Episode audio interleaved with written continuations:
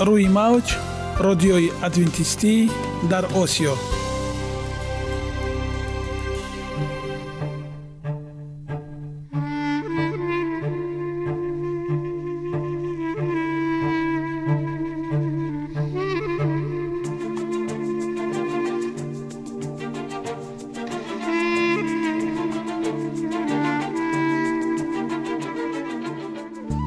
با عرض سلام به شما شنوندگان عزیز، برای سعادتمندی و خوشنودی شما آغازگر برنامه امروز ایمان می شویم.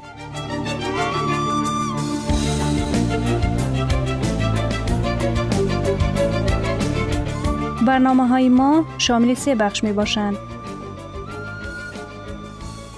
بخش اول سلامتی، که در آن ما به شما طرز حیات سالم، جلوگیری از امراض و غذاهای سالم را پیشنهاد می نماییم.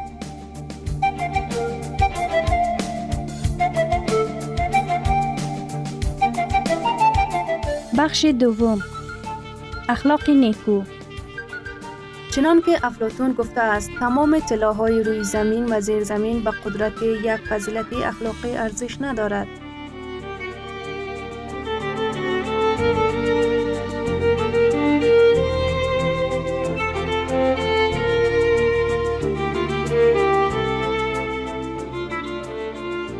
بخش سوم نور معرفت، رازهای نهانی نبوت‌ها در کتاب مقدس.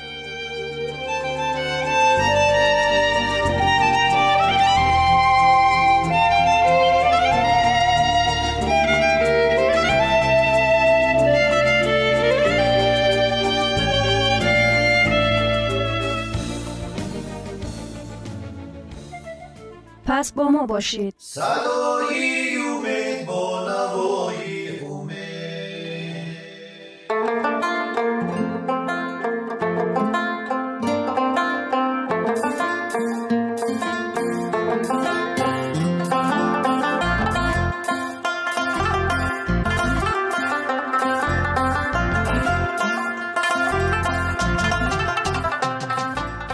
دلیل ها از عالم نباتات.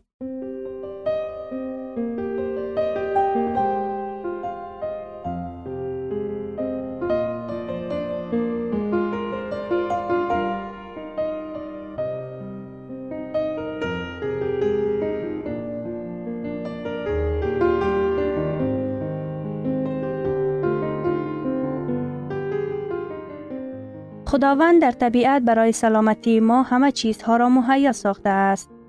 عالمی ناتکرار و رنگارنگ نباتات با خواصهای مفیدش برای شما و خانواده ایتان.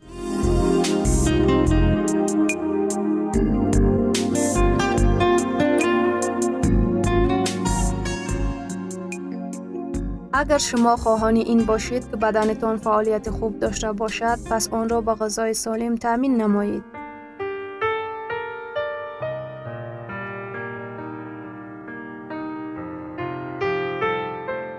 گلپی سبز،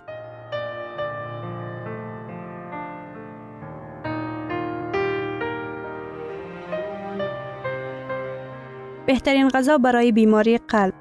سالهای اخیر پرورش گلپی سبز هم در آمریکا و هم در اروپا خیلی رواج یافته است.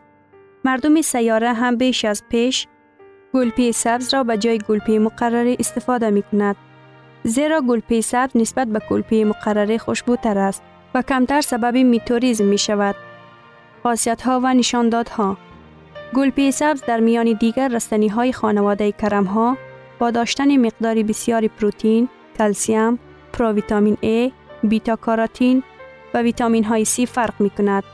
همچنین آن پتاسیم بسیار و سدیم کم دارد.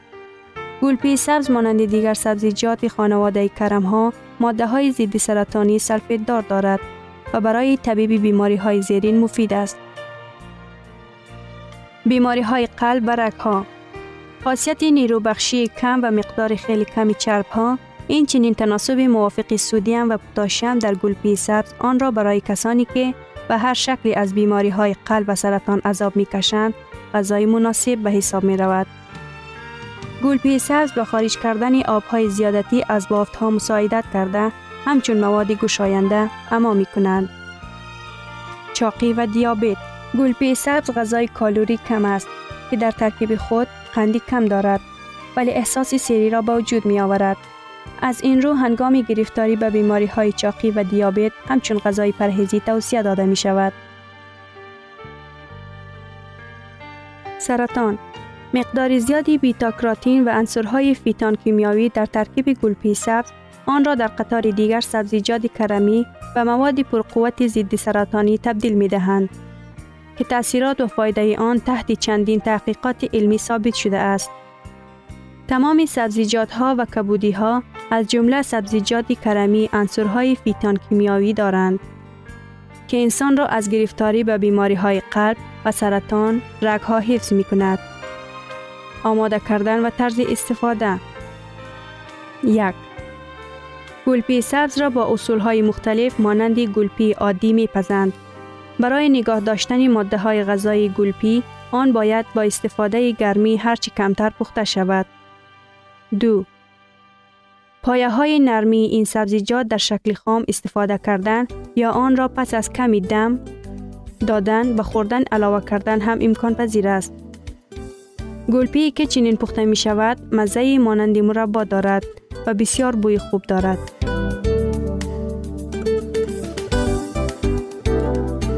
جودار یا زندگی شیریان را تامین می نماید. خاصیت ها و نشاندادها. جودار از روی ترکیب با گندم مشابه است ولی دارای پروتئین و چربافتی بیشتر می باشد. کالری جودار سیصد و سی و یک کیلوکالری بر صد گرم تقریباً چون گندم سیصد و سی و پنج کیلوکالری بر صد گرم را تشکیل می دهند. هرچند در ترکیب جودار چون دیگر خوشه‌دارها پروویتامین ای، ویتامین های سی و بی دوازده وجود ندارد، دیگر ماده های غذایی به قدر لازم موجودند. در محصولات آن روغن ها و کلسیم عادتاً کمترند. کربوهیدرات ها آنها قسمت اعظم خوشه‌دارها را تشکیل می دهند. جزء یا عنصر اساسی خوشه‌دارها نشایسته است. نشایسته در جودار زیادتر از دیگر خوشه‌دارها اند. از چربافت ها با پرده بسته شده اند، از این رو جودار آهسته هضم می شوند. مولکول های گلوکوز تدریجاً آزاد می گردند. از این خاطر جودار سطح بلند شدن گلوکوز را در خون به بار نمی آورد. آن سیر می کند و مبتلایان بیماری پیش از آب ساری را خوب می گذرانند. پروتئین ها. جودار غنی از پروتئین ها می باشد که آن زیادتر از گندم است. در جودار کمتر از گندم، گلوتین و گلیدین موجود است. از این لحاظ نان جوی وزنین تر از نان گندم است. ویتامین ها. جودار سرچشمه خوبی ویتامین های بی یک، بی دو، بی شش، ای، نیاتسین و اسیدهای فولیک است. بنابر ناکفایتی پروویتامین ای و ویتامین سی در ترکیب جودار، آن را با میوه و سبزیجات تر و تازه از این ویتامین ها غنی آمیخته نموده، منرال ها به طور کفایه از فسفرس، مگنیزیم، آهن و سلسین و نیز دیگر میکروالمنت ها غنی است. ناکفایتی کلسیم در ترکیب جودار پوره می شود اگر آن با شیر و محصولات شیری پیوسته شود. هر صد گرم جودار چهار یک حصه تلفات شبانه روزی به آهن و سه یک حصه معیاری روزانه مگنیزیم را قانع می گرداند و همه این ضمن ناکفایتی پوره سودیم صورت می گیرد. کالری جودار بهتر از گندم است هرچند آنقدر آسان هضم نمی شود. استعمال آن در موردهای زیرین مفید است. تسلب شرايين و بیماری‌های کمخونی و دل. جودار دیوار خون را موزون، خون را نازک و گردش خون را بهتر می‌گرداند. جلوگیری از استحصالیه شیریان خاصیت مقرری دانه‌های یک لختی خوشه‌دار است ولی در جودار این خاصیت نسبتاً روشن افاده یافته است. موجودیت آنتی اکسیدانت‌ها چون ویتامین ای و سلین‌های مقدار فراوان چربافت از جمله خاصیت مذکور را بیان می سازد. استفاده دائمی جودار به بیماران تسلب شریان مخصوصاً در شریان‌های اکلیلی چون اختلاف رگ‌های دل و یا ضعف دل پیدا می شوند فایده می رسانند. فشار بلند بنابر تاثیر فیض بخش به شریان و ترتیب پایین سودیم جودار همچنین به آن که از فشار بلند رنج می برد منفعت بار است. نان جودار را هنگام استفاده نمکی نمودن توصیه داده نمی شود. قبضیت جودار از چربافته های غالباً محلول شونده غنی است که آن را برای دوچار شوندگانی قبض مایه خوراکی قیمت بها می گرداند. جلوگیری از سرطان روده بزرگ بدون اینکه جودار در مبارزه با قبضیت یاری می رساند، نان جودار بیش از همه تجمع اسیدهای سوفرا، اسیدهای سنگرا و اسیدهای ایزالوی در روده را کم می کند. این اسیدها از تلخه برآمده به روده لعابی چون سرطانزا تاثیر رسانده، این چنین عملی ماده های ضررآوری از حیوانات برآمده را می افزایند که در روده ها جا گیرند و به افزایش سرطان مساعدت می نمایند. به همین طریق استفاده دائمی جودار به بیماران خوف زیاد سرطان روده بزرگ، همچنین به آنهایی که جراحی شده اند از تکرار یابی آن بیم دارند توصیه می شود. آماده نمودن و استفاده آن. یک لختی دانه ها هرچند قبطی ظاهرش سبوز و سخت است، جودار را می توان در نمود لخته‌بادتر نمودن دانه جو در ترکیب طعام لیوسلی تناول نمود. آماده نمودن بعد ترک کردن چند ساعت جو را می توان چون برنج پخت. پختن آن در داش‌های برقی مطلوب است تا سخت نماند. آرد آرد جوی از گندم گلوتینی کمتر دارد، ولی آن هم برای نانپزی استفاده می شود. نان جوی از نان گندم سخت‌تر است زیرا آن گلوتینی کمتر داشته خمیرش دم نمی شود. عادتاً نان جو را با گندم آمیخته می نماید. جوی خشک کرده شده آنها سبک خشک کرده و خیلی بامزه اند. آنها را بیشتر در آلمان و مملکت‌های اسکاندیناوی استفاده می نماید.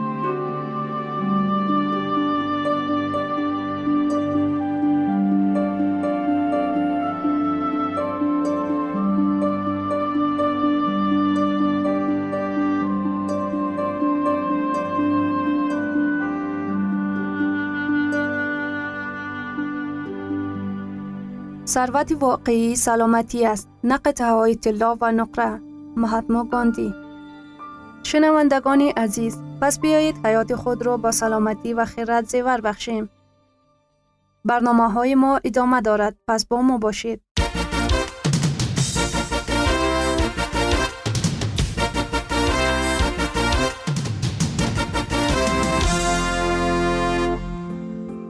من قرار دادم که سلامتی متداوم داشته باشم. تو هم کوشش نما. این برنامه درباره آن است که زکیه هنگام پاک کردن خانه کتابچه خاطراتش را یافته به خواندن آن شروع می کند. او در قسمت اول روزنامه درباره آن می نویسد که مشکل اضافی وزن دارد و تصمیم گرفته است که سلامتی خود را بهتر کند و به سفر فرانسه که آنجا برای ادامه تحصیل می رود آماده شود.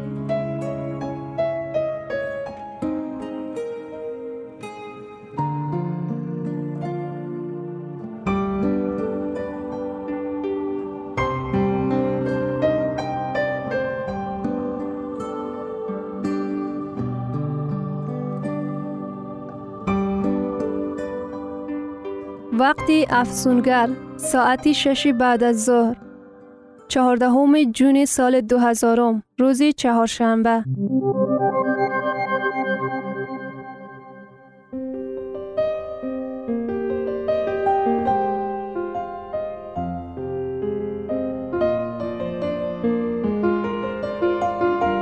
کسی به من میفهماند که چرا ساعتی شش بعد از ظهر تناول و خوردن ممکن نیست. چرا بعد ساعت ده بعد از ظهر نه؟ بعد ساعت یازده بعد از ظهر نه؟ محض پس از ساعت شش بعد از ظهر. این چگونه ساعت جادویی است؟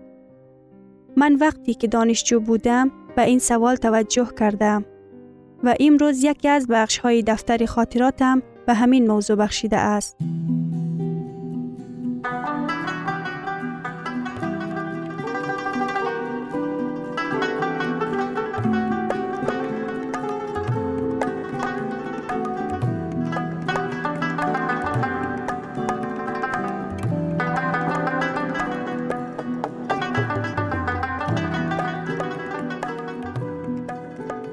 سلام دوست عزیزم.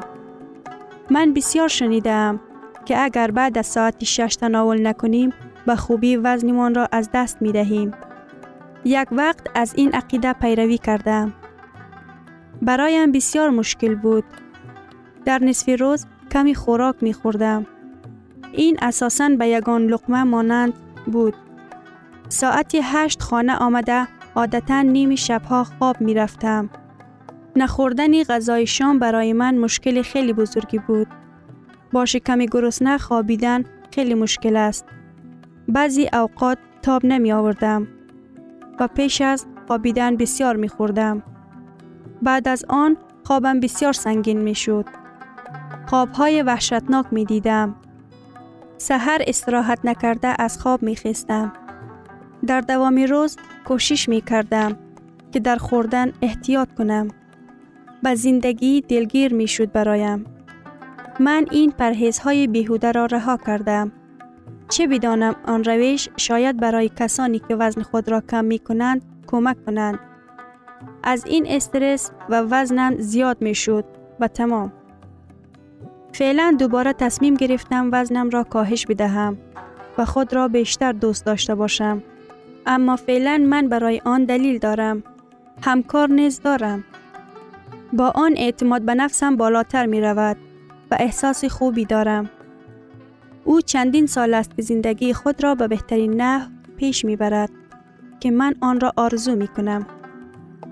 فکر کردم که شاید با کوشش دوباره دیگر بعد از ظهر غذا صرف نکنم. شاید دفعه پیش چیزی نادرست را انجام دادم. گرچند برای من بعد از ساعت ده شام نخوردن غذا بهتر است. من می توانستم به خوبی غذای خود را بخورم و تا سحر دیگر یگان چیز نخورم. عجیب! چرا برای کم کردن وزن مخصوص بعد از ساعت شش غذا نمی خورند؟ معلوم می شوند حرف اینجاست. در وقت خواب ارگانیسم ها باید استراحت کند. اگر پیش از خواب غذا صرف کنیم معده کار کردن را ادامه می دهد. نتیجه اش به آسانی خوابت نمی برد. خواب سنگین می شود و خوابهای عجیب می بینید و صبح که می خیزی مانده ضعیف به نظر می رسی. خسته به نظر می رسید که هاضمه برای خواب مکمل و خواب به هضم کنی تمام غذا خلل می رساند. لطیفه قصه کرد که از همه خوبش غذای شب را چهار ساعت پیش از خواب استفاده کنیم. تقریبا همین قدر وقت لازم است تا که غذا هضم شده و معده شبانه با عضوهای دیگر استراحت کند و صبح با طبع خوش می خیزی. از خواب و احساس خستگی نمی کنی. اکنون من فهمیدم که چرا بسیاری ها تصدیق می کند بعد از ساعت شش غذا خوردن بهتر است. نظر آنها درست است، ولی همه معنی دقیق این فکر را نمی فهمند. من می دانستم که از ابتدا جسم انسان طوری ساخته شده است که ساعت ده خواب کند و سحر بر وقت بخیزد. زیرا از همه وقت خوبی برای خواب از ساعت ده تا دوازده شب است. این دو ساعت خوابیدن پیش از نیم شب است که برابر با چهار ساعت خواب بعد از دوازده شب برابر است. اگر شما بعد از نیم شب خواب کنید حتی ده ساعت خواب هم کمک کرده نمیتواند که شما راحت استراحت کنید. خستگی در وجودتان باقی میماند و از نصف روز تا ساعت دوازده نخوردن این مسخره است. ارگانیسم استرسی از سر عبور میدهد. من این را باید در خاطرم بسپارم. قدم نخست برای زندگی بهتر این است که به صرف غذا در ساعت شش بعد از ظهر عادت کنم. ساعت ده بخوابم. فکر می کنم این عادت مفید است. زیرا همه آن عادتهایی را که زیر نظر دارم همه‌شان مورد پسندم است. آنها مرا خوشحال می کنند چون که نتیجه واقعیش را می بینم. بانوان عزیز، شرطی نخوردن غذا بعد از ساعت شش بعد از ظهر را عاقلانه قبول کنید. آخر نگاه داشتن سلامتی ضرور است. خودتان را دوست داشته باشید و غذای درست استفاده کنید.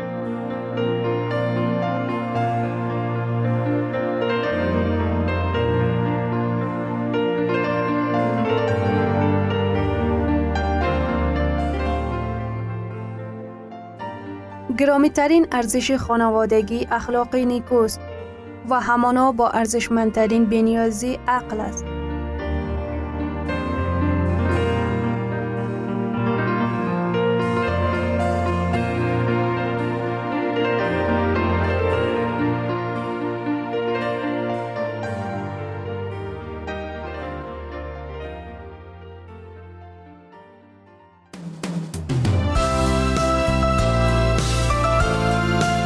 اینجا افغانستان در موج رادیوی ادونتیستی آسیا. اینجا ما می توانیم برای خود از کلام خداوند حقیقت ها را دریابیم. با تعیین کردن حوادث آینده و افتتاح راه نجات در صفحه های کلام مقدس، حق تعالی ما را تنها نگذاشته است. ما شما را به آموزش این گنج بی‌بها دعوت می نماییم.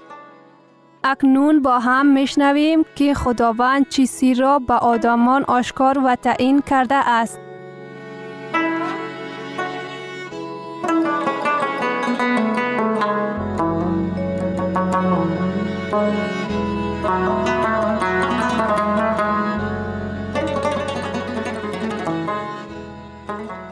وحی امید بخش.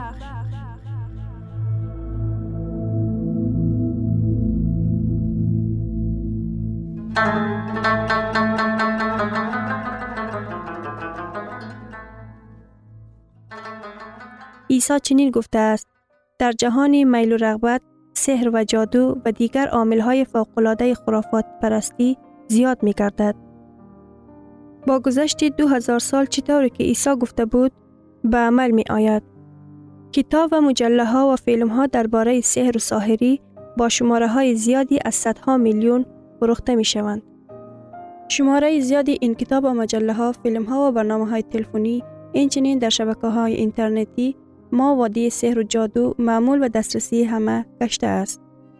انسان‌ها به فالبینان و جادوگران مراجعت می‌کنند. نشانه‌ها در جهان دیانت که درباره‌شان عیسی گفته بود، در پیش چشمان ما عرض هستی می‌گیرد. این مسیحان کاذب و انبیای کاذب، نشانه‌های آخر زمان. بعدش نجات بخش درباره نشانه‌ها در جهان سیاسی حرف می‌زند.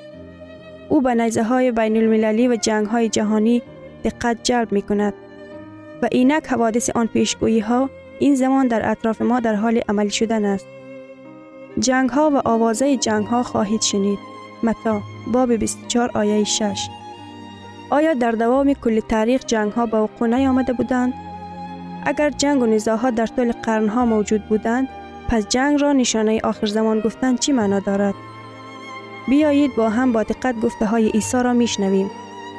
جنگ ها و آوازه جنگ ها را خواهید شنید. کلمه جنگ ها این شماری جمع است. متی باب بیست و چهار آیه هفت. زیرا قومی بر ضد قومی و سلطنتی بر ضد سلطنتی قیام خواهد کرد.